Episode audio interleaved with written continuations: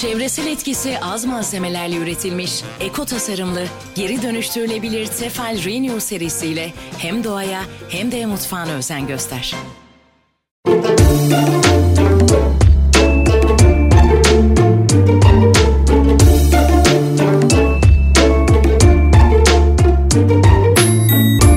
Sürdürülebilir Yaşam Okulu'ndan herkese merhaba ben Aslı Dede.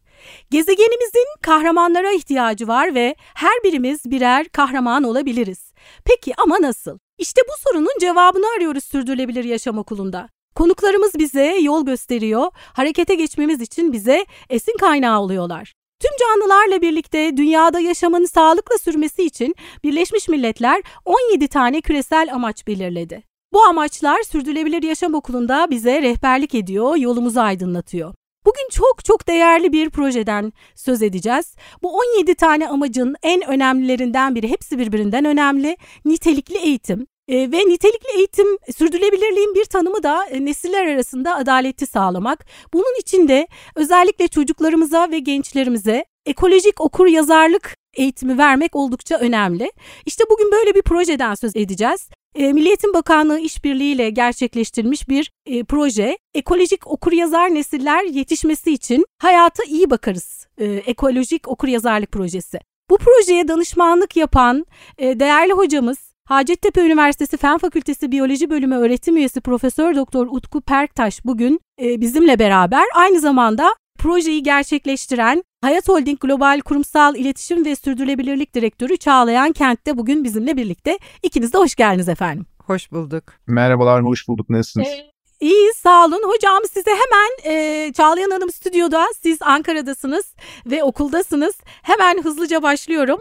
Ee, tamam. Öncelikle sizin için sürdürülebilirlik tanımı nedir? Size göre sürdürülebilirlik ne ifade ediyor onu öğrenmek istiyorum. Çok teşekkür ederim. Tekrardan merhaba demek istiyorum size ve Çağlayan Hanım'a. Ee, şimdi sürdürülebilirlik deyince genellikle gelecek nesillerin kendi ihtiyaçlarını karşılama kabiliyetinden bahsetmemiz gerekiyor.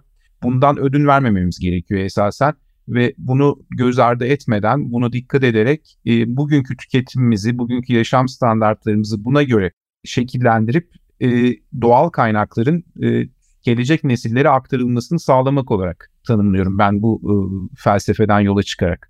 E, şimdi ekolojik okur yazarlık aslında hani e, biraz böyle tanımlayalım ve ne ifade ettiğini, ekolojik okur yazarlık denildiği zaman ne anlamamız gerektiğini e, bize açıklar mısınız? Bunu sürdürülebilirlikle nasıl bağlantılamalıyız? Elbette. E, çok teşekkürler. Bu çok önemli bir soru içinde olduğumuz çağda. Çünkü içinde olduğumuz çağ iki tane önemli kriz şu anda karakterize ediyor ve yaşadığımız gezegene gerçekten borçluyuz. Çünkü bu krizlerden bir tanesi çevremizdeki canlıları kaybediyoruz. Yani canlı çeşitliliğimizi, biyolojik, biyolojik çeşitliliği kaybediyoruz hızla. Çok farkında değiliz bunun, bu çok dile gelmiyor. İkinci kriz de e, asıl bu biyolojik çeşitlilik krizini de tetikleyen bir kriz, iklim krizi. Şimdi bu ikisi e, belli ölçüde dışarıda gerçekleşen, bizim çevremizde gerçekleşen doğal olaylarla kendini gösteriyor. Dolayısıyla bizim çevreye doğru bakıp çevreyle olan etkileşimimizi doğru yorumlamamız gerekiyor. Ama sadece kendimiz adına değil, bizim bu dünyayı paylaştığımız diğer canlılar adına da bunu yapmamız gerekiyor. Çünkü dünyayı yaklaşık 2 milyon farklı türle bugün tanımlanmış 2 milyon farklı türle paylaşıyoruz. Dolayısıyla çevremizde neler olup bitiyor bunları gözlemlemek, e, ne zaman çiçekler açıyor örneğin ya da arılar ne zaman harekete geçiyor, kuşlar ne zaman göçten geliyor, e, ne zaman üremeye başlıyorlar ya da üreme alanlarını ne zaman kuşlar terk ediyor, çiçekler ne zaman açtı, ne zaman soldu. E, bunların tamamını gözlememiz ve belli ölçüde de aslında yapabiliyorsak eğer kaydetmemiz gerekiyor ki bunu dünyadaki birçok insan aslında yapıyor artık ve buna belli ölçüde bir bilimsel bir misyon yüklenmiş durumda. Vatandaş bilimi deniyor buna. Ekolojik okur yazarlık e, bu şekilde vatandaş bilimcilerin çevrelerini doğru okumalarıyla şekillenen bir e, beceri olarak ben tanımlıyorum. Hani çok lafı uzatmadan çevremizde olup biteni doğru okuyabilmek, ne olup bittiğini doğru gözleyebilmek üzerine kurgulanmış bir beceri olarak tanımlıyorum. Utku Hocam e, bu hem aslında dünya için iyi hem de insanın duygusal dünyası için de oldukça iyi değil mi ekolojik okur yazarlık? E, çünkü doğayla bağ kurduğumuz zaman aslında kendimizle de iyi bağlar ve etrafımızdaki herkesle iyi bağlar kurabilmiş oluruz diye düşünüyorum. Çünkü ben hep şunu düşünmüşümdür e, rutinden sıkılırız biz genelde oysa doğada o kadar büyük bir hareket var ki eğer biraz e, günlük yaşam içinde şehirde bile olsak gözümüzü ağaçlara çevrede olan olaylara çevirirsek bizim e, duygu durumumuz da güzel düzelir değil mi? Öyle düşünüyorum hocam. ya çok doğru bir şey yine e, aslında e, temas ettiğiniz şöyle. Şimdi ben kuşlarla ilgileniyorum. İlgi alanım kuşlar. Ee, geçen günlerde, geçen aylarda e, Avrupa'daki kuş gözlemleyen arkadaşlarımla bir grubumuz var. Mail grubumuz, e-posta grubumuz. Orada bir e, sohbet olmuştu. Yani daha doğrusu bir yazışma olmuştu. Özellikle akademik yaşam içerisindeki stres faktörünü azaltmak için doğaya çıkıp kuş gözlemenin çok faydalı olduğu üzerine bir metin hazırlıyorlardı. Bu sadece hani akademik yaşamdaki stresle aslında sınırlı değil. Hani hepimiz akademisyen olduğumuz için bu çerçeve içerisinde konuşmuştuk. Ama normalde şehir yaşamında özellikle o şehrin e, gündelik hayatı içerisindeki yoğunluğun içinde yaşayan insanlar için biraz bu şehir yaşamından uzaklaşmak, binaların o beton yapılarının arasından çıkıp biraz doğaya açılmak ve kuş seslerini dinlemek ya da kelebekleri gözlemek ya da biraz ağaçları tanımaya çalışmak şüphesiz artık bilimsel olarak kanıtlanmış durumda stres seviyemizi aşağı indiren, biraz daha e, dünyaya farklı bakmamızı sağlayan, daha mutlu olmamızı sağlayan aktivitelerden bir tanesi. Evet o zaman siz terapi hizmeti de veriyorsunuz böylece hocam. evet evet ona ona ona denk geliyor esasında. Evet kuş gözleyerekten gerçekten kendi kendimizi belli ölçüde bir terapiye maruz evet. olumlu bir terapiye maruz bırakıyoruz. E, mutlu çocuklar olacak böyle olunca ekolojik okuryazarlığı olan çocuklar aslında mutlu çocuklar olacak. En önemlisi de o belki. Evet. Peki ekolojik okuryazarlık projesine nasıl hazırlandınız hocam? Biraz ondan söz eder misiniz? Ya şimdi şöyle e, açıkçası dedim ya hani iki tane önemli krizden bahsediyoruz ve bu krizlere dikkat çekmemiz gerekiyor. Neden dikkat çekmemiz gerekiyor? Bu önemli bir soru. Yani bu krizler var mıydı, yeni mi oldu? Bu krizler sanayi devriminden sonra özellikle e, insanın dünyayı belli ölçüde kolonize etmesi, toplu yaşama geçmesi, sanayi devrimi ve günümüze geldiğimizde artan insan nüfusuyla beraber belki e, ekonomik düzenler de bunun içine katılabilir ama e, bu krizler böyle şiddetle tetiklenmeye başladı ve gezegen açıkçası bunlara uyum sağlayamıyor. Ve bugün şunu konuşmaya başladık hep. 2020'lerdeyiz ama 2050'ye geldiğimizde bizi nasıl bir gezegenin beklediğini, dünyanın nasıl olacağı konusunda çok fazla şüphelerimiz var. Yani bu şüpheler olumlu yöndeki şüpheler değil, olumsuz olayların olabileceği konusunda. O zaman biz hani ben yaklaşık 50 yaşlarına gelmekte olan bir akademisyen olarak belki önümde 30-40 yıl daha sağlıklı bir yaşam olacak. Sonra da hani e, ömür uzunluğumuzu tamamlayacağız. Ama bugünün çocuklarını yani bugünün çocuklarını bu sürdürülebilirlik çerçevesinde yaşanabilir bir gezegen bırakmak istiyorsak eğer o zaman onlara bu bilgileri ulaştırmamız gerekiyor. Onları ekolojik anlamda okur yazar yapmamız, biyoçeşitliliğe karşı farkındalığı oluşturmamız şimdiden, iklimle alakalı başımıza neler gelebileceğini, atmosferi nasıl kurtarabileceğimizi, fosil yakıtları kullanımını azaltmak, tüketimi biraz düşürmenin ne kadar önemli olduğu konusunda bilinçlendirmemiz gerekiyor. Eğer biz bu yaş grubuna temas edersek emin olun 2050'yi, 2080'i, 2100'ü gezegen için garanti altına almış oluruz. Dolayısıyla kendi çocuklarımızı, onların çocuklarına, bizim torunlarımıza da yaşanabilir bir gezegen bırakırız mantığıyla hareket ederek bu projenin gelişmesini sağladık esasında. Hani Çağlayan Hanım bu konuda daha iyi bilgi verecektir. Evet. E, bu noktada Çağlayan'la olan temasımız e, çok doğru bir açıkçası sinerji yarattı ve bununla birlikte de çok güzel bir adım attık. Ben Türkiye'de bu işin başka bir örneğini görmedim. Özellikle eğitim anlamında bu yaş grubuna yani gezegeni gelecek altına almak istiyorsanız eğitimi çok iyi kullanmak zorundasınız. Yeri geldiğinde eğitim bir kitle imha silahı olabilir.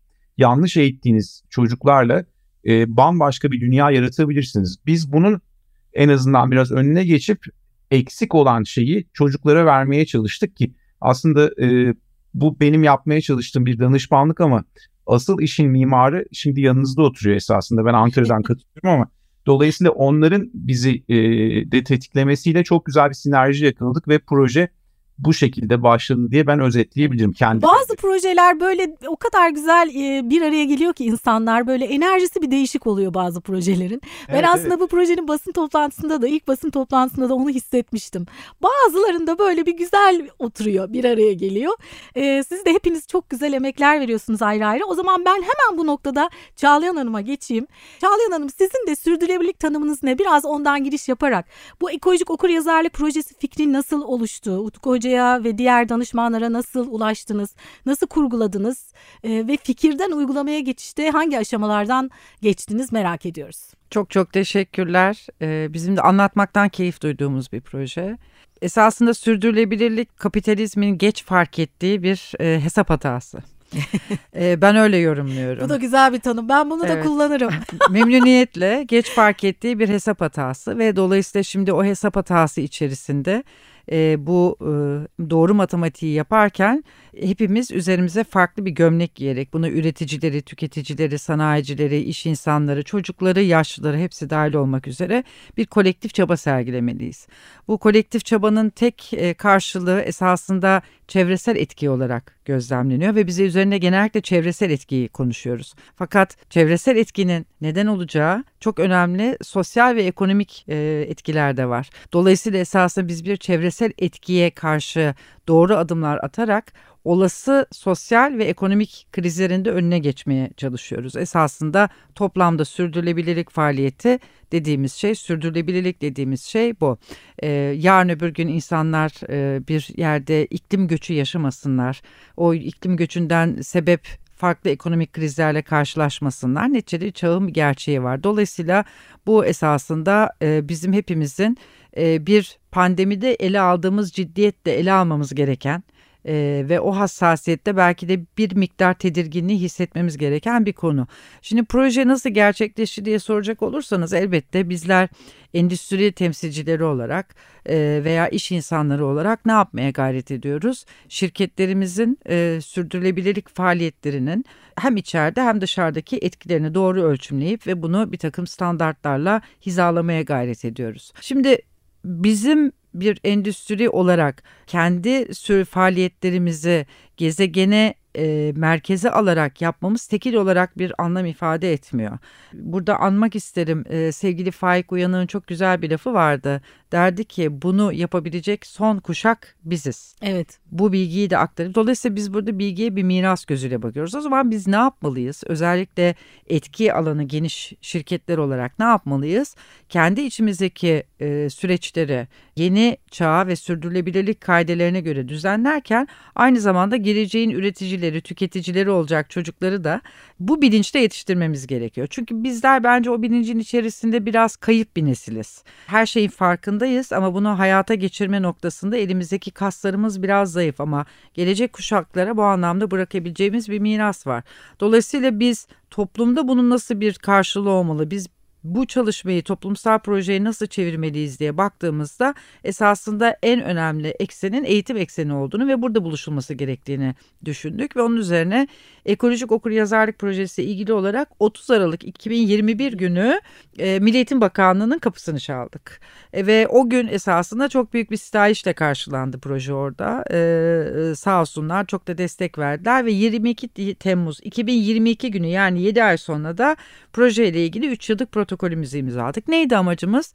Elbette ki ilkokulda belirli bir okur yazarlık seviyesini aşmış çocukların artık bu bilinçle büyümesine vesile olacak bir baz oluşturmak ve bir açık kaynak oluşturmak. E, burada çok kıymetli e, bir e, akademik kadromuz var. Hem yayında olan sevgili Utku Hoca, öte yandan sevgili Pınar Hoca, e, Profesör Doktor Pınar Bayhan. O da çocuk gelişim, Hacettepe Çocuk Gelişim e, Anabilim Dalı öğretim üyesi. Diğer yandan bir de işin eğitici eğitimi boyutu var. Eğitici eğitimi boyutunda da Bengisu Koyuncu, Mimar Sinan Üniversitesi Eğitim Bilimleri Fakültesinden e, güzel bir sinerji yakaladık diye düşünüyorum. Evet, evet. İşin hem öğrenci hem çevre hem de öğretmen boyutuyla ele aldığımız ve Milli Eğitim Bakanlığı buradaki katkılarını hakikaten göz ardı edemeyiz. Onlar da dört elli bu projeyi sarmaladılar. E, bu şekilde de devam edeceğini umuyoruz. Mümkün olduğunca etki alanımızı genişletmek istiyoruz elbette. Evet özellikle hep sık sık vurguluyoruz. Özel sektörün desteği çok önemli. Milli Eğitim Bakanlığı'nın da bu tür projelere açık olduğunu e, biliyoruz. Orada da zaten ilk basın toplantısında da bakan yardımcımız e, o dönem bunu bunu çok severek karşıladıklarını ve bu tür desteklerin e, çok önemli olduğunu onlar için altını çizmişti özellikle. Peki pilot illeri nasıl seçtiniz? Şimdi tabii ilk önce kurguladığınızda deprem olmamıştı. Yok. E, deprem olduktan sonra biraz değişiklik oldu herhalde. İller ve okullar nasıl belirlendi? E, şöyle esasında meteoroloji yani Türkiye e, Utku hocam daha güzel izah edecektir belki ama Türkiye esasında dünyada bu beklenen e, bir sonraki kriz olarak tanımlanan kuraklıktan en çok etkilenmesi beklenen coğrafyada yer alıyor. Dolayısıyla bu coğrafya içerisinde de Meteoroloji Genel Müdürlüğü'nün hazırladığı yine kendi içimizde en çok etkilenmesini beklediğimiz bir takım iller var. E, biz bu projeyi gerçekleştirirken bu tabii yine e, sürdürülebilir kalkınma hedefleri içerisinde fırsat eşitliğini sağlayabilmek için 7 bölgenin tamamını kapsayabilmek istedik. Bu 7 bölge içerisinden seçtiğimiz iller Kocaeli, İzmir, Muğla, Antalya, Giresun, Mardin, Erzurum, Şanlıurfa, Eskişehir, Konya. Deprem nedeniyle 3 ilimizi değiştirmek durumunda kaldık oradaki eğitim kesintiye uğradığı için. Ama bizim esas referans noktamız e, Meteoroloji Genel Müdürlüğü'nün hazırladığı e, kuraklık haritası. Yani Türkiye'deki e, iklim değişiminden en çok etkilenmesi beklenen iller arasından seçerek bu hareketi yaptık. Ve amacımız da orada esasında çocukların kaygı seviyesini yükseltmeden ama belli bir doz bilgiyi aşılayarak bulundukları coğrafyada yaşadıkları coğrafyanın gerçeğiyle hemhal olmalarını sağlamak. Dolayısıyla bunu bilgiyle ne kadar hemhal olursanız o bilgiyi ilerleyen zamanlarda hayata geçirmenizde e, o denli yoğun. Elbette ki büyük şehirlerde var aralarında ama büyük şehirlerden daha kucaklayıcı bir e, tablo olduğunu da orada söylemekte fayda var. Bizim e, büyük şehirlerimizde biraz daha bu kavramlar şehrin herhalde hayhuyu içerisinde kayboluyor diye düşünüyorum. Ee, ilk kayıda girmeden önce aslında deprem bölgesi için çok özel farklı projeleriniz de olduğunu söylediniz. Onu belki daha sonra konuşuruz. Çünkü o başlı başına ayrıca konuşulacak bir konu. Bu ilk yaptığınız e, eğitimlerden nasıl dönüşler aldınız? Onları Şimdi Merak burada ediyoruz. en önemlisi esasında hazırlanan bu bilgi içeriğinin açık kaynak olarak sunulması çok büyük avantaj sağladı bize. E, çünkü ilk eğitimi tabii bu deprem nedeniyle biraz ötelediğimiz için eğitimlere Nisan ayında başlayabildik. Eğitici eğitimleriyle başladık. Eğitici eğitimlerinde zaten hedeflediğimiz 600 öğretmene ulaşmaktı. Bu pilot e, dönem içerisinde 452 öğretmenle bir araya geldik. Fakat şu an bize gelen talep bir sonraki dönem için yani 2023-2024 eğitim öğretim döneminde daha geniş, daha Türkiye'yi kapsayıcı bir öğretmen grubuna bu eğitimi sunabilmek noktasında oldu. Çünkü eğitim içeriğinin hocalarımız sağ olsun çok önemli bir tarafı var. Müfredat kazanımlarıyla uyumlu. Dolayısıyla bugün Türkçe dersindeki e, yani e, Türkçe dersinde hoca bir paragraf soracaksa o paragrafı yine bu içeriklerden hazırlayabiliyor. Matematikte bir problem soracaksa o problemi gene bu içeriklerle uyumlu hazırlayabiliyor. Keza resim dersinde yine bu içerikli uyumlu bir takım çalışmalar yaptırması e, önemli mümkün. Dolayısıyla da olumlu geri dönüşler alıyoruz. Bir de oyun tabanlı bir eğitim sistemi benimsediğimiz için şimdi 3. 4. sınıf dediğiniz vakit çok küçük çocuklardan bahsediyoruz. Onlar için eğlenerek öğrenmek çok önemli, çok değerli. Dolayısıyla oyun tabanlı bir eğitim modeliyle esasında bu kadar teknik bilgiyi onlara aktarabilmek ve bunun karşılığını alabilmek çok güzel. Çok iyi geri dönüşler alıyoruz. Saha faaliyeti bekleyen çok var. Yani yerinde keşif, yerinde gözlem yapma e, talebinde olan e, çok e, öğrenci ve okul var. E, neden? Çünkü bir şehir hayatı içerisinde yaşıyoruz. Yani bu illerde de bir şehir hayatı içerisinde yaşıyoruz. E, biraz evvel söylediğiniz gibi bir kuş gözlemi hocamızın belirttiği gibi veya bir e, yaprağın işte o kılcal damarlarını onunla beraber dokunarak hissetmek çok başka bir şey. Dolayısıyla özellikle sağ aktiviteleri yönünde daha fazla beklenti var. Bir de elbette ki okul sayısının ve öğrenci sayısının projenin pilot bölümünü iyi tamamladığımızı düşünüyorum. 16 Haziran'da okullar kapanır kapanmaz raporlarımızı hazırlamaya başlayacağız. Onu da sizlerle paylaşacağız. Bir ön testimiz oldu bu e, sürece girmeden önce. Şimdi de bir son testte o kazanımlarda hangi noktadayız ve ne gibi beklentiler var? Bunu ölçümleyeceğiz. İyileştirme alanları varsa bu iyileştirmeleri sağlayacağız ve Eylül ayında kaldığımız yerden devam edeceğiz. E, öyle sanıyorum ki sayıyı da arttırarak ve daha çok sahada olarak. Daha çok sahada olarak. Evet daha çok sahada. Ee, aslında oyun temelli yetişkinler için de bence önemli. Kesinlikle. Çünkü biraz sevimsiz bir konu, teknik bir konu. Dolayısıyla hani yetişkinler için de aslında eğlenerek öğrenmek bu konuyu e, çok önemli. Önce eğitici eğitimleri var değil mi? Ondan sonra bir de sahada. Aynen. e, Önce eğitici eğitimleri oluyor. Sonra haftalık pardon bütün bir dönem boyunca 28 saatlik bir eğitim e, süresinden bahsediyoruz. Bu 28 saati sınıf öğretmenleri diledikleri gibi paylaştırabiliyorlar. Haftalara eşit olarak yayabiliyorlar. Rehberlik dersinin içine entegre edebiliyor veya sosyal bilgiler dersinin içerisine entegre edebiliyor. Dolayısıyla bu eğitim kap ama aynı zamanda şunu görüyoruz biz şu anda. Sadece bu 28 saatte verdiği yani bizim ellerine verdiğimiz dokümantasyonla sınırlı kalmıyor eğitim. Bunun haricinde e, mesela çok yakında bir e, okulumuz e, şöyle bir talepte bulundu. Yani gelin burada solucan gübresi lütfen biri, bizi beraber yapalım.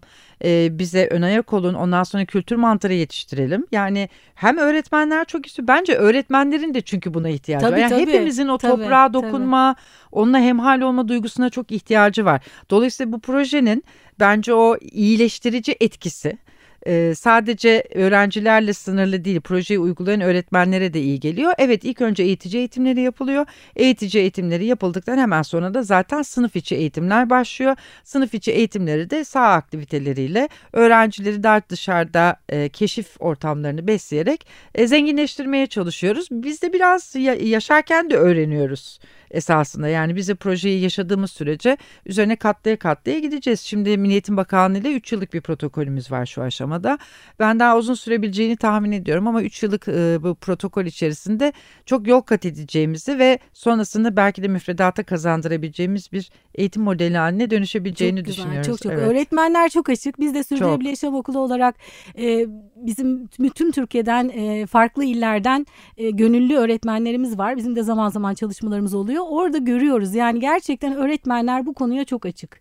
Öyle. E, verdiğinizi geliştirip üstüne koyup daha iyisini yapıyorlar. Bir de hani e, verdiğiniz bilgiyi geliştiriyorlar da üstünde çalışıyorlar da onu da görüyorsunuz gerçekten. Kesinlikle öyle. Aynı zamanda şöyle düşünün. Bu öğretmen o ilk sınıftan çıktığı vakit Y sınıfına bir sonraki sene e, çalışacağı vakit o sınıfın öğretmeni olduğu vakit bu bilgileri Bilgiyi unutmuş taşıyor. olmayacak ki o bilgiyi zaten kendisiyle taşıyacak. En güzel miras bilgi. Hele ki bu devirde bu kadar yoksunluklar döneminde en güzel miras bilgi. Biz bilgiyi ne kadar çok aktarabilirsek o kadar yaygınlaşmasına vesile oluruz. Ama dediğim gibi akademisyenlerimizin danışma kurulumuzun altını çalışmasının kıymetinin altını çizmek lazım. Çok özveriyle çalıştılar. Yani özellikle Utku hocamızın bu kadar teknik bir konuyu e, basitleştirmeye çalışmak konusundaki zorluğunu ve hünerini Evet. burada tebrik etmek gerekiyor. Teknik bir konu esasında. Utku hocam orada sessiz kaldınız bizi dinliyorsunuz. Yo, Tam da şimdi size çok keyifli, soracağım. Çok keyifli dinliyorum. Ee, şimdi bilginin önemine değindik Çağlayan Hanım'la beraber. Şimdi bilgi edinerek farkındalık oluşuyor ve gelişiyor. Peki harekete geçmek için neler yapılabilir? Siz çocuklar, okullar, öğretmenler, ebeveynler için neler öne- öneriyorsunuz? Bunu merak ediyorum. Bir de bununla bağlantılı olarak çocuklarda ve gençlerde eko kaygı konusunda düşünceleriniz ve önerileriniz neler? Çok teşekkür ederim. Yani şimdi şöyle ben aslında e, bu tür konularla ilgilenmeye başladığımda şöyle bir felsefe geliştirmeye çalışmıştım. E, doğayla empati kurabilmek belli ölçüde. Çünkü yaşıyoruz bu doğa içerisinde ama hani bir kuşun yerine, bir böceğin yerine, bir arının yerine kendimizi koyamıyoruz. Onun gözünden e, biraz e, çevreye bakabilme yetisini geliştirebilmek için hepimizin bir ne yapabilirim demesi gerekiyor esasında. E, bunu söyletebilirsek genç kuşaklara, onların ebeveynlerine e, o zaman yol alabileceğimizi düşünüyorum. Onu zaten söylediğimiz anda da yapacaklarımız belli ölçüde e, sınırları belli. Bir kere biraz tüketimi azaltmakta fayda var. Çünkü bu dönem gerçekten en iyi e, bu dönemi anlatan en karakterize şey tüketimin fazla olması. Çok fazla tüketiyoruz her şeyi. Yani tatlı suyu tüketiyoruz, doğayı tüketiyoruz. Bununla beraber kendi üzerimize aldığımız giyecekler, yediklerimiz, içtiklerimiz bu konuda pek fazla sınır tanımadığımızı düşünüyorum. Bu bütün insanlık için geçerli, sadece bizler için değil. Bu buradan biraz bakıp e, bu tüketimi azaltmak ve geri dönüşüme yönelmekte fayda var. Çünkü örneğin e, bir kot pantolon örneğin bir kot pantolon için bunun e, pamuğun tarlada yetişip toplanıp iplik olup ondan sonra sanayinin içine girip e, işte pantolon atölyesine kadar gidip bir pantolon olarak çıkması sonucunda yaklaşık 7-8 bin litre su harcıyoruz sadece bir pantolon için e, en baştan sona kadar ve bugün tatlı su kaynakları sürdürülebilirlik e, çerçevesi içinde dünyada yenilenemeyen kaynaklar arasında yer alıyor ve çok sınırlı. Dolayısıyla bunları çok doğru kullanmamız gerekiyor. Bu bilinci çocuklara vermeye çalışıyoruz ve dolayısıyla ver, çocuklara verdiğimiz bilinç ister istemez de ebeveynlerine yansıyor ve dolayısıyla aile içinde böyle bir farkındalığı oluşturmaktı esasında bu projenin bir, bir çıktısı da. Ve bu noktada benim önerim ne yapabilirim deyip tüketimi azaltacak şekilde yaşama e, yaşamın içinde var olmaya çalışmak ister istemez e, iklim krizini de geriletecektir e, orta vadede ve uzun vadede ve uzun vadede bunu geriletmiş olması da bizim 2050'yi, 2080'i, 2100'ü bugün hani e, hükümetler arası iklim paneline baktığımız zaman e, buradan geleceğin bilimsel çıktılara baktığımız zaman bu dediğim e, yıllar böyle mihenk taşı gibi yıllar, köşe taşı gibi yıllar ve bu yıllarda dünya gezegen ciddi problemlerle karşı karşıya kalacak e, ve bunların önüne geçmiş olacağız. Örneğin şu günlerde Ankara'da geçtiğimiz haftalarda sürekli yağışlarla karşı karşıyaydık. Ortalama sıcaklıklar da hiç Haziran ayı gibi değildi ve yağışlar da böyle şiddetli dolu şeklinde falan oluyordu. Pek Haziran ayında rastlamadığımız, görmediğimiz aşırı hava olayları gibiydi. Bunlara hazırlıklı değiliz mesela. Ee, ve bu hava olayları 2050'de, 2080'de, 2100'de dünya böyle devam ederse hayatımızın normali olmaya başlayacak. Ve bunun getirdiği e, katastrofik değişimlere adapte olabileceğimizi düşünmüyorum ben. Dolayısıyla bugünden bu konuda farkındalık yaratmak, o zamanlar bu tür problemleri yaşamamak ve birçok kaynağın da hala kullanımda olmasını sağlamak anlamında adım atmak olacak. Yani tekrar altını çiziyorum. Tüketimi azaltıp biraz doğayla empati kurarak doğayla barışık bir yaşam benimsemek e, otomatikman birçok şeyi orta ve uzun vadede düzeltecektir diye düşünüyorum. Evet bu diğer bütün 17 aslında 17 tane amaca da hizmet edecek aslında doğaya bağ kurulduğu zaman. İyi yaşam, sağlıklı yaşam, karadaki yaşam, sudaki yaşam hepsini sayabiliriz şimdi. Onların hepsine dokunacak olan bir e, adım olacak. Yani temel problemimiz tüketim ve artan ciddi artan nüfus artışıyla doğaya verdiğimiz zarar ki şu sıra WWF'in yaşayan gezegen raporuna işte iki yılda bir bakacak olursak birinci sıraya ormansızlaşmayı koymuş durumdalar. Evet. Sonra kirlilik, e, efendim söyleyeyim istilacı türler, e, e, habitat degradasyonu gibi e, faktörler geliyor. İklim değişimi son sırada. Biz iklim değişimini bu bu önlemleri almazsak 2050-2080'de o listede ilk sırada görmeye başlayacağız. Asıl etkilerini o zaman göreceğiz ama yani zararın neresinden dönsek kardır. Bugünden itibaren bunlara e, bu, bu konularda farkındalığı böyle hat safhaya çıkartmamız lazım. E, çocuklardan başlamak en doğrusu bunun. İşte bu farkındalığı ebeveynler ölçeğinde de yaratıp bu projenin de bu şekilde anlatımıyla bugünkü karar vericilerin biraz daha e, iyi adımlar atmasını sağlamak yani ciddi adımlar atmasını sağlamak amaçları. Evet hocam ebeveynlerin özellikle e, işin içine katılması çok değerli. Çünkü bizim hep gördüğümüz çocuklar okulda e, bunları öğrenip de eve geldiklerinde ebeveynler bu işin farkında değilse e, ve hani çünkü rol modelleri anne babaları onlar e, okulda öğrendiklerini uygulamıyorlarsa hayatlarında o zaman bir bocalamaya giriyorlar ve e, bir eko kaygı e, oluşması yani dünya bitecek yok olacak ne yapacağız? Annem babam da hiç hiçbir şey yapmıyor gibi. Dolayısıyla hani ebeveynleri işin içine katmak gerçekten çok değerli. E, şimdi projenin geleceğiyle ilgili aşağı yukarı planları e, evet. e, aldık sizden. Hem etki alanı genişleyecek, genişleyecek hem içeriği kapsamı genişleyecek, içeriğin evet. kapsamı. Son olarak size şunu sormak istiyorum. Sürdürülebilir yaşam kültürü oluşturmak durumundayız biz diyoruz. Yani bunu kültür olarak içselleştirmemiz gerekiyor. Ben biraz Türkiye'de şanslı olduğumuzu düşünüyorum. Bizim çünkü hala da bir, bir gelenekçi e, geleneklerimizden gelen yakın geçmişimizden yaşam mıza entegre ettiğimiz şeyler var, davranış biçimleri var. Doğru. Dolayısıyla e, sürdürülebilir yaşam kültürü oluşturmak için sizce neler yapmalıyız? Ve siz birey olarak, hani ben hep konuklarıma bunu soruyorum. Hocam biraz sonra aynı soruyu size de soracağım Utku Hocam.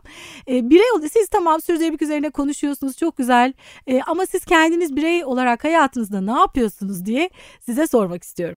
Şimdi e, biz esasında şanslı bir kuşağız bu anlamda. Çünkü bizim içinden geçtiğimiz eğitim sistemi de yani ben 48 yaşındayım mi? Rahatlıkla söyleyebilirim. Evet rahatlıkla 81'de 81'de ilkokula başladığımı varsayacak olursak bizim de esasında yetiştiğimiz dönem o zamanlar adını sürdürülebilirlik olarak kodlamadığımız ama bir tasarruf bilincinden kaynaklanan ve bir sahip çıkma bilincinden kaynaklanan bir eğitim felsefesiydi. Bu evde de böyleydi, okulda da böyleydi. E, bugün şimdi adına kod adına adı ata tohumu olan şey o gün hayatımıza yerli malları haftası olarak vardı. Dolayısıyla esasında bizim kuşak olarak şu anda üzerimizdeki en büyük sorumluluk zaten bu düsturla yetişmiş ve hayatında bunu peşi sıra getirmiş bir bireyler olarak öncelikle bu öğrendiklerimizi mevcut şu anki sorunlarla entegre ederek daha iyi ne yapabiliriz noktasında kesinlikle bilginin transferini sağlamak. Bilginin transferini sağlamaktan daha öte yapabileceğimiz neler var? Bir sıfırdan büyüktür. Burada en çok insanı durduran hareket şu oluyor genelde. Harekete geçeceğim, ben yapacağım ne işe yarayacak, X yapacak ne işe yarayacak. Bu böyle bir hareket değil. Bir kere her şeyden önce kişi olarak dahi iyi hissetme halinize çok büyük faydası olduğunu söyleyebilirim. Şimdi ben de böyle çok eko bilinçli olarak yaşamıyordum açıkçası. Ee, yani özellikle bu e, mesleğimize dön mesleğimiz bu anlamda dönüşmeye başlayıp da kendimizi bu e, kavramların içerisinde bulup daha çok okur, daha çok yazar, daha çok dinler hale geldikten sonra ve özellikle e, böyle kıymetli akademisyenlerin bilgi bombardımanına daha çok maruz kaldıktan sonra elbette farklı bir bilinç gelişiyor sizde. Dolayısıyla bu bilinci hayatınıza nasıl geçiriyorsunuz? Benim ilk aldığım önlem e, Utku'nun da biraz evvel söylemiş olduğu tüketim alışkanlıklarıyla ilgili oldu. Çünkü şöyle düşünüyorum 90'lı yıllarda bize bir şey oldu. evet, evet, ne oldu evet. bilmiyorum ama 90'da bize bir şey oldu. O 90'lardan sonra gelen tüketim çılgınlığı, Çılgınlığı. hakikaten çılgınlığı ki onu o zaman bunu bunu bir medar iftar olarak gösteriyorduk. Yani ne kadar çok alıyor olmak e, sizin eskiden hatırlar mısınız? Şimdi obezite konuşulmadan önce eskiden kilo bir esasında bir varlık göstergesi Evet. olarak da şimdi bir sa- sağlık karşıtı bir gösterge. Bu da onun gibi. Dolayısıyla almak esasında bir varlık göstergesi olarak karşımızdaydı. Şimdi esasında yaşam standartları itibariyle de sizden daha duyarlı bireyler olmanızı istiyor. Dolayısıyla bir gün giydiğiniz ertesi gün giymemek gibi bir e, lüksün içerisinde yaşadı, yaşamadığımızı bir kere çok iyi biliyor olmak lazım. Benim ilk hareketim esasında bu tüketim alışkanlıklarını kısmak oldu. Onun dışında zaten yaşamsal prensipler olarak bizler işte enerjinin tasarrufu konusunda işte karıncaya zarar verilmemesi gerektiği konusunda e, yemeğin israf edilmemesi gerektiği konusunda yapı yiyeceğiniz kadar yemek gibi hani böyle son derece basit esası son derece günlük faaliyetlerle yetişmiş bir e, grup olduğumuz için e, sizi katabiliyor muyum bilmiyorum. Katabilirsiniz evet. Öyle bir e, ekolden geldiğimiz için esasında daha sürdürülebilir yaşıyoruz. Ama do- 90'lardan sonra gelen alışkanlıkları değiştirmek için daha baskın hareketler gerçekleştirmek gerekiyor. Dolayısıyla burada da şu var. Bence her birimiz özellikle bugün medya olarak da kişisel birer medyaysak bununla ilgili yaptığımız faaliyetleri sadece şirketlerin, sivil toplum örgütlerinin, bakanlıkların e, yaptığı hareketlerin duyurulması anlamında değil. Ben bugün şunu yaptım. Peki sen ne yaptın bununla ilgili sorusunu yanımızdakine, komşumuza, yöremize sormalıyız. Bugün komşunun yerini ne aldı? A toplumu aldı. Bu A toplumu içerisinde her gün sizi takip eden değil mi bir binlerce insan en azından var. Ben o bir insana, bin insana bir mesajı altı kere tekrar ettikten sonra zaten o altı bin insanın hayatında hiç değilse bir soru işareti bırakmış oluyorum. Dolayısıyla e, ne kadar sürdürülebilir yaşadığım konusunda bir e, taksimetrem yok. Evet. Ama verimli yaşamaya gayret ettiğim konusunda kendi hayatım adına e, çocuğumuzu da öyle büyüttük esasında. Ondan sonra o anlamda özellikle bir e, dikkatimiz var. E, ama bundan daha iyisini yapabileceğimizi hala biliyoruz. Çünkü hala öğreniyoruz. Dolayısıyla hem öğreneceğiz hem de öğrendiklerimizi birilerinin bize anlatmasını beklemeden kendimiz anlatır halde olacağız. Bugün hepimiz birer medyayız. Hepimizin birer etki alanı var. Bunu asla unutmamamız gerekiyor. Bilgi bildiğimizi yayalım, öğrendiğimizi yayalım, daha çok insanı katalım kendi aramıza. Çok güzel, harika söylediniz gerçekten. Biz bir de kuşak olarak genelde büyük anneleriyle, büyük babalarıyla çok yakın ilişkisi olan Evet. çocuklardık. Onlardan da bize geçti tabii. E tabii portakal Ee, soyulur da kabuğu da atılmaz. Kabuğu evet. da başka bir yerde değerlendirilir. Evet, evet, yani evet. hani şimdi öyle düşünmek lazım. Hani öyle büyüdük. Evet, çok güzel, çok harika söylediniz. Hepimizin bir etki alanı Biraz var. basit anlattım belki Yok. ama E, tamamen böyle algılamalıyız bence birey olarak. Hocam, e, Utku hocam siz bu soruya nasıl cevap verirsiniz? Sürdürülebilir yaşam kültürü oluşturmak için neler yapabiliriz? Siz kendi bireysel yaşamınızda neler yapıyorsunuz? Tabii şöyle açıklamaya çalışayım. Ee, şimdi geçen günlerde bir haberle aslında buna başlayacağım. Danimarka'da iklim hareketi ulusal seçimlerden çok kısa bir süre önce Kopenhag'da böyle 50 bin kişiyi harekete geçirmeyi başarmıştı. Ve iklim eylemi artık insanların böyle oylarında bile yer almaya başlamıştı o dönemde. Çünkü yani gezegen öyle bir e, noktada ki önemli bir eşikti ve ülkemizde de aslında iklim değişimi, biyoçeşitlik söz konusu olunca gereksi to- gerekli olan toplumsal normları, e, bizim bu geleneklerimizi biraz değiştirmemiz gerekiyor. Bu normlara ihtiyacımız var artık. Çünkü yaşadığımız gezegen ciddi anlamda yanlış yönde doğru ilerliyor. Ve özellikle de genç kuşaklar bu konuda ciddi maliyetler ödeyecek. Az önce söyleyecektim bunu.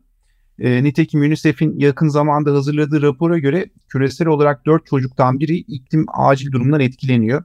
Ve 2050 yılına kadar geldiğimizde artan sıcaklar yüzünden çocuklar işte hastalık, efendim söyleyeyim açlık, zorunlu göç tehdidi gibi tehditlerle karşı karşıya kalacak. Dışarıda oynadıkları süre bile değişmeye başlayacak. Dolayısıyla bugünlerde onların bu farkındalığını artırmak önemli.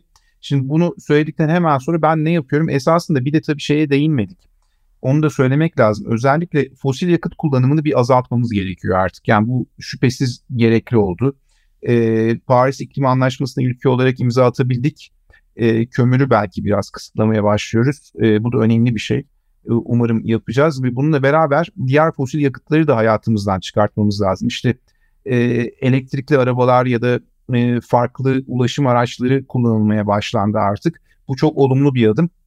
Ben de bu anlamda e, kendim bu anlamda hani fosil yakıtı beni götürebilecek her türlü tüketim anlamında plastik kullanımını bile belli ölçüde kısıtlamaya çalışıyorum ve geri dönüşüme bu ara çok daha e, önem vermeye çalışıyorum. Yani e, plastikten uzak durmaya çalışıyorum. Petrol, petrol ürünlerinin girdiği her türlü e, şeyden, malzemeden, e, gereçten. Bununla beraber biraz önce Çağlayan'ın da söylediği gibi kesinlikle tüketimi azaltmaya çalışıyorum. Olanı kullanmaya ve geri dönüşüme e, biraz kendimi alıştırmaya çalışıyorum. Biz bunları söylüyorduk ama bunları ben de yapmıyordum zamanında ama artık bunları yapmamızın bu konuda okudukça, bu konuda belli ölçüde bir olan biteni daha doğru anladıkça çünkü akademik yaşamın içinde de biraz teknik bilgiyle yoruluyoruz. Teknik bir takım çıktılar elde ediyoruz ama bunları topluma döndürdüğünüz zaman e, neler olup bittiğini biraz daha farklı anlamaya başlıyorsunuz. Özellikle geçtiğimiz şu korona dönemi yani evde kaldığımız süreç benim bu konuda cahilliğimi e, gidermemi sağladı. Yani topluma ürettiğim bilgiyi nasıl ulaştırabilir mi?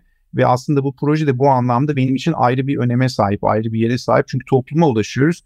Bildiklerimizle topluma ulaşmaya çalışıyoruz. Onların anlamasını sağlıyoruz.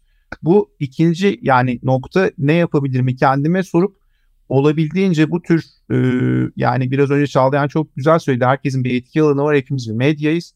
Medyayı ya da bu anlamdaki etki alanında girebilecek olan insanları bir sahip olduğum bilgileri paylaşarak bilgilendirmeye ve farkındalık yaratmaya çalışıyorum. Ee, geçen gün e, bizim e, söylememde sakınca yok Ayşe Arman'la bir röportajımız olmuştu. Onun bana geri dönüşleri çok farklı oldu. Farklı iş gruplarından insanlar beni Ankara'da arayıp biyoçeşitlik konusunda anksiyete toplumda e, belirgin bir şekilde var. Özellikle gençlerde var. Bunu azaltmak için sizin söylediklerinizi kullanabilir miyiz ya da e, projeden bahsedebilir miyiz diye sormaya başladılar belli ki ulaşabilmişiz. Çünkü şu sıra gençlerde de özellikle genç kuşakta da yani çocuklar değil ama onların üstü kuşakta da ciddi anlamda bir orman yangınları dolayısıyla yaşadığımız seller, deprem bu anlamda çok tetikleyici oldu zannediyorum. Bir kaygı bozukluğu durumu söz konusu. İnsanlar geleceklerinden korkuyorlar özellikle gençler. Üniversite öğrencilerinde de bunları görüyoruz. Dolayısıyla onlara da bu bilinci yerleştirerek bu işin geri çevrilebileceğini, tek geri çeviremeyeceğimiz biyoçeşitlik kayıpları kaybettiklerimizi kazanamayız ama iklim kriziyle mücadele ederken bu tür yaşayacağımız katastrofik olayların hepsini geri çevirip iyi duruma getirebiliriz. İklim değişimini de geriye çevirebiliriz. Sadece tek kaybettiklerimizle kalırız biyoçeşitlik kayıplarıyla. Bu da çok önemli ama yine iklim krizini bu kaygıyı azaltıp farkındalığı artırarak geri çevirebileceğimizi söylemeye çalışıyorum. Yaptığım bir de bu. Tabii bu podcast'i, bu kaydı dinleyecek olan herkese de şunu söylemek istiyorum. Bizi dinledikten sonra e, bu konudaki farkındalıklarını artırabilecek şekilde e, basından, farklı kaynaklardan, interneti kullanarak okuduklarından sonra bir kendilerine şu soruyu sormaları, ne yapabilirim sorusunu sormalarını istiyorum. Çünkü hepimizin yapacak bir şeyi var. Yani bu soruyu sorduğumuzda muhakkak okuduklarımızı da anladıktan sonra bu soruyu sorduğumuzda muhakkak yapabileceğimiz bir şey var. E, bu soruyu sorup kendileriyle baş başa kalmalarını sonra da eyleme geçmelerini tavsiye ediyorum. Çok çok teşekkür ediyorum Utku Hocam. Şimdi sizi dinlerken şu aklıma geldi. Şimdi bizim tabii kalıplaşmış yaşam alışkanlıklarımız var. Belki oluşmuş ön yargılarımız var. Ama çocuklarda bunların hiçbiri yok. Öyle bir geliyor ki bana sanki bu proje e, bize bazı ipuçları verecek. Yani çocuklardan biz belki ilham alacağız yetişkinler evet. olarak. Bizim kendimizi dönüştürmemiz için eminim ki saha çalışmaları çok güzel bilgiler e, biz yetişkinlere e, yol gösterecek gibi geliyor hocam. Ben çok, ben çok size yani bu proje bu anlamda çok önemli bir proje. Gerçekten hani e, seçtiğimiz yaş grubu sonra ebeveynleri etkilemeye çalışmamız eğitimin içinde evet. eksik olan bir takım şeyleri tamamlamaya çalışmamız anlamında önemli bir sosyal sorumluluk projesi olarak evet. tanımlayabilirim ben. Evet. Çağlayan Hanım'ın ekleyeceği bir şey var. Artık ondan sonra da bağlayalım. Şimdi burada esasında amaçlar için ortaklıklar Biraz evvel yayından önce de sizinle benim konuştuk. Benim favori e, numaram o 17. En favori hakikaten benim de en değer verdiğim e, madde. Bunu deprem döneminde de gördük. Ben deprem döneminde de meslektaşlarıma bir araya geldiğimiz şirket yetkililerine hep bunu söyledim. Hayata iyi bakarız ekolojik okur yazarlık projesi. Evet bizim öncülüğünü ettiğimiz, bizim ön ayak olduğumuz ve başlattığımız bir proje. Ama sorumluluk bizim tekil sorumluluğumuz değil. Bu sorumluluğu paylaşmak istiyoruz ve bu sorumluluğu paylaşırken apoletlerimizi de inanın hiç umursamıyoruz. Dolayısıyla ben burada şirketlerin de kendi apoletlerinden sıyrılarak bu tip projelere girmesi konusunda ve özellikle bu projenin etki alanını genişletilmesi konusunda bize destek vermelerini özellikle rica ediyoruz. Gelin el ele verelim. Gelin birlikte dediğim gibi apoletlerimizden sıyrılalım hep birlikte daha etki alanı geniş ne yapabiliriz?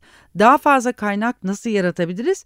Hatta belki daha hızlı geri dönüşler alabileceğimiz neler yapabiliriz? Burada hız da önemli. Bir yere yetişmeye çalışıyoruz. Yani dünyanın bir zaman dilimi var. Bu zaman dilimine yetişmeye çalışıyoruz. Ya biz şeydeki 2022 yılındaki kullanılması öngörülen kaynakları Temmuz ayında zaten 2022 Temmuz ayında bitirmiştik. Dolayısıyla bir esasında zamanla da yarışır bir formülümüz var. O yüzden e, amaçlar için ortaklıklar maddesini tekrar hatırlatarak e, buradan tüm diğer şirket temsilcilerini, bizi dinleyen dostları, e, sosyal platformları, girişimleri de bu projenin bir ucundan tutarak daha fazla yaygınlaşmasına destek olmak üzere e, katılıma davet ediyoruz. Çok güzel. E, bu harika oldu böyle bağlamak. E, çok teşekkür ediyorum. E, hem bu proje için hem de değerli katkılarınız için e, bu kayda geldiğiniz, buraya geldiğiniz için teşekkürler. Biz çok teşekkür ederiz. Özellikle bu projeye e, verdiğiniz önem ve e, ayırdığınız zaman için. Ben teşekkür ederim hocam. Mutku hocam size de çok teşekkür ederiz. Sizi öğrencilerinizle baş başa bırakalım. ben de ben de size çok teşekkür ediyorum. Ee, eksik olmayın. Güzel bir söyleşi olduğunu düşünüyorum. Ee, vakit ayırdınız. Çok çok dolu dolu çok harika bir podcast oldu. Çok teşekkür ediyorum. Evet bizim de Sürdürülebilir Yaşam Okulu olarak aslında üç değerli sözcüğümüz var. Değişim, dönüşüm ve davet. Farkındalık e, oluşmaya başlayınca aslında değişim de başlıyor. Harekete geçtiğinizde aslında dönüşümü e, başlatmış oluyorsunuz. Ve bu da yeterli değil. Öğrendiklerinizi e, başkalarıyla paylaşmak, başkalarını harekete davet etmek, e, o paylaşmak çok çok önemli. Birlikte yapmak çok önemli. Ki Çağlayan Hanım da böyle bağladı. Çok da güzel oldu. Evet bir bölüm bölümün daha sonuna geldik. Bize nasıl ulaşabilirsiniz? Sosyal medyadan Sürdürülebilir Yaşam Okulu yazarak ya da sürdürülebiliryaşamokulu.com adresinden bize ulaşabilirsiniz. Ben Aslı Dede. Bir sonraki bölümde buluşmak üzere demeden önce Başta ne söylemiştik? Tüm canlılarla birlikte dünyada yaşamını sağlıkla sürmesi için gezegenimizin kahramanlara ihtiyacı var. Ve o kahraman sen olabilirsin. Harekete geç.